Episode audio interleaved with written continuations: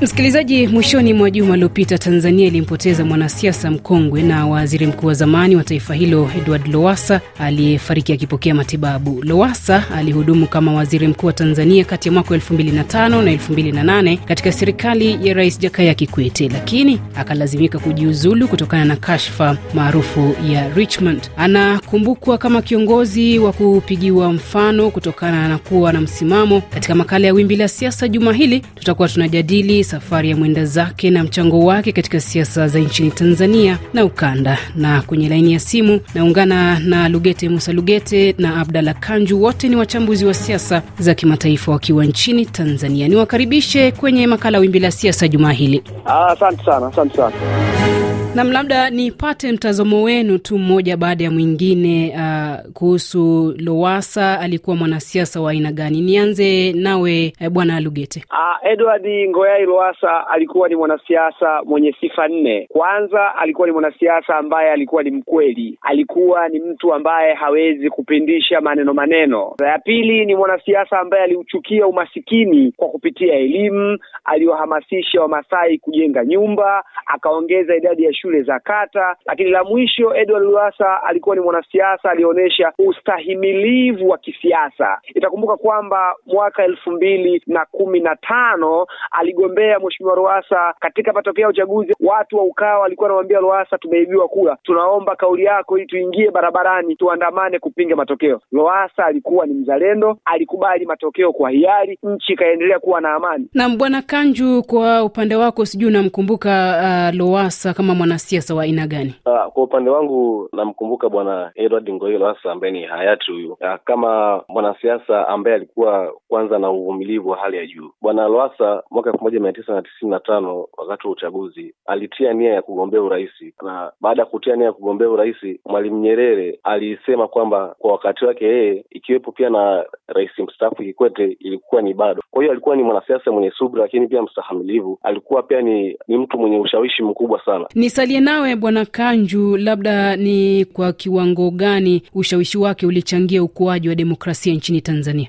Ushawishi wa uh, hayati Edward Ngoyai Lowassa uliweza kuchangia kwa kiasi kikubwa sana eh, maendeleo ya demokrasia kwa sababu eh, ndugu yangu Lugete eh, alizungumza namna ambavyo elfu mbili na kumi na tano Edward Ngoyai Lowassa eh, aliwaambia wafuasi wake kwamba hapana, msiingie barabarani kuandamana, tutahakikisha kwamba tunakitoa Chama cha Mapinduzi katika kura. Kwa maana hiyo ilikuwa ni katika uchaguzi unaofuata maana yake, japo baadaye alikuja kuhamia kurudi CCM mwaka elfu mbili na kumi na tisa. Baada ya tukio lile ambalo lilifanya elfu mbili na kumi na tano tuliona kwamba alipokea tuzo ya, ya Nobel ya amani. Kwa hiyo ilikuwa ni uh, ilikuwa ni kishawishi kikubwa sana kwa wanasiasa wengine ambao wanachepukia, lakini pia ambao walikuwa bado wapo katika uga wa kisiasa kuweza kuamini ya kwamba unaweza pia kupata haki yako hata bila kuingia barabarani. Na bwana Lugete, moja ya jambo linalotajwa sana kwa Lowassa ni uamuzi wake wa kuachia ngazi ama kujiuzulu mwaka wa elfu mbili na nane baada ya kukumbwa na kashfa ya Richmond. Hatua hii ni kwa kiasi gani ilimjenga na kuleta dhana ya uwajibikaji?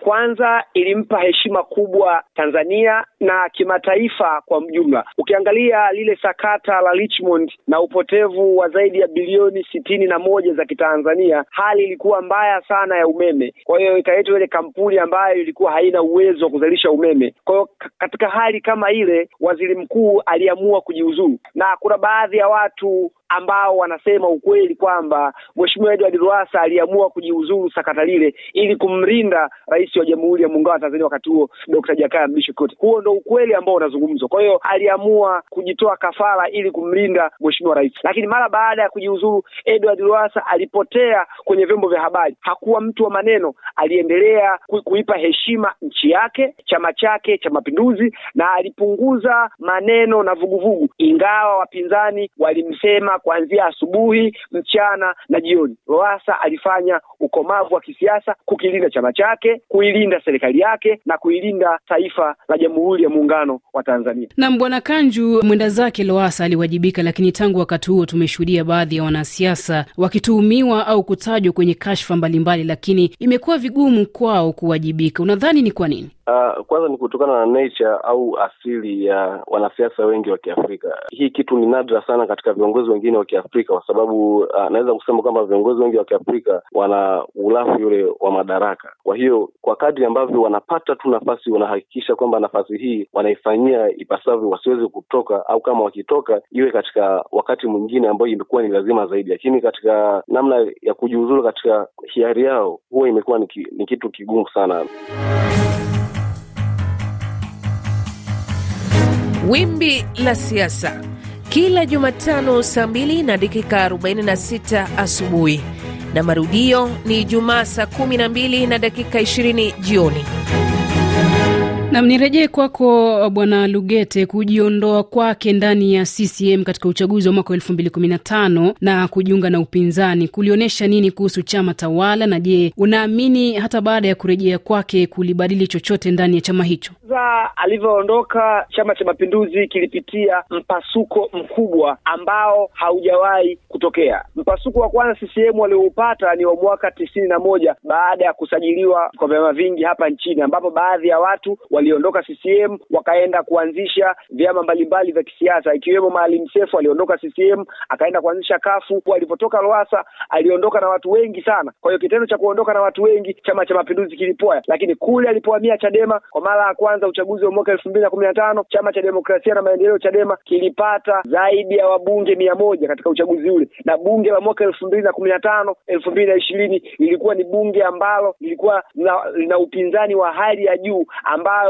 sasa hivi serikali inalikumbuka bunge la namna hili. Naam, uh, Bwana Kanju, nirejee kwako. Siasa zake na uongozi zimetoa labda funzo gani kwa vyama vya siasa nchini Tanzania, lakini pia katika ukanda? Uh, uongozi pamoja na siasa za hayati eh, Edward Lowassa uh, limetoa funzo kubwa sana kwa viongozi pamoja na wanasiasa wa kileo uh, kwa sababu hatuwezi kwenda mbali, ni katika sifa zake zile zile nzuri ambazo zilikuwa alikuwa nazo katika siasa zake, lakini pia na utawala wake. Uwajibikaji ni lazima viongozi wa Kiafrika eh, pamoja na hasa nchi jirani wahakikishe kwamba wanakuwa na eh, wanakuwa na ile ari kwanza ya kuwajibika katika katika majukumu walikuwa nayo. Kitu kingine ni uzalendo, kwamba ni lazima viongozi wajifunze uzalendo ambao walikuwa nao eh, hayati Lowassa. Kitu kingine ni, ni ustahamilivu wa kisiasa. Ustahamilivu wa kisiasa ndio ambao unaweza kutupatia amani, lakini pia ni kitu kipengee cha muhimu sana katika demokrasia, kwa sababu ni lazima mhakikishe kwamba mnavumiliana mna katika demokrasia, haijalishi kwamba mna tofauti gani. Naam, Bwana Lugete, pengine tunapoelekea kutamatisha makala haya, kuna watu watakuwa wanajiuliza, na hasa wale ambao hawakumfahamu vizuri, unaamini Lowassa alikuwa na ushawishi kiasi gani kwenye siasa za ukanda?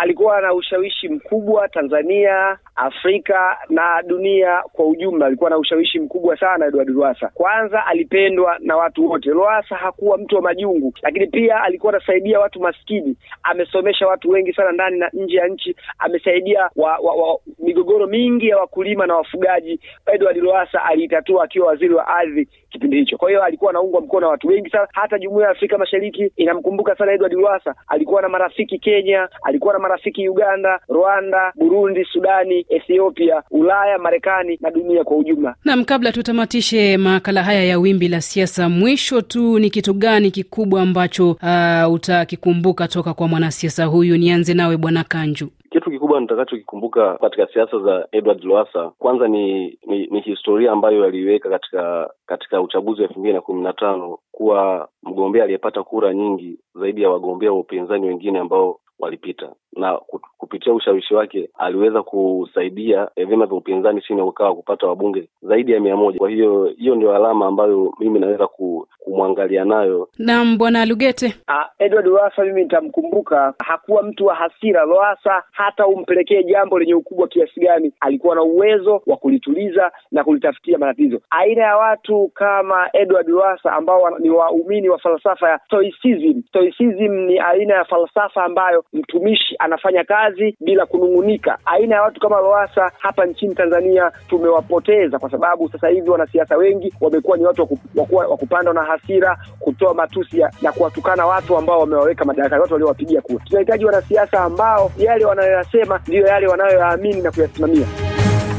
Na kufikia hapo, msikilizaji, ndio nami natia kikomo makala ya Wimbi la Siasa jumaa hili. Shukran kwa wageni wangu Lugete Musa Lugete na Abdalla Kanju, wote wachambuzi wa siasa kutoka nchini Tanzania. Nam ni washukuru sana kwa kushiriki katika makala ya Wimbi la Siasa jumaa hili.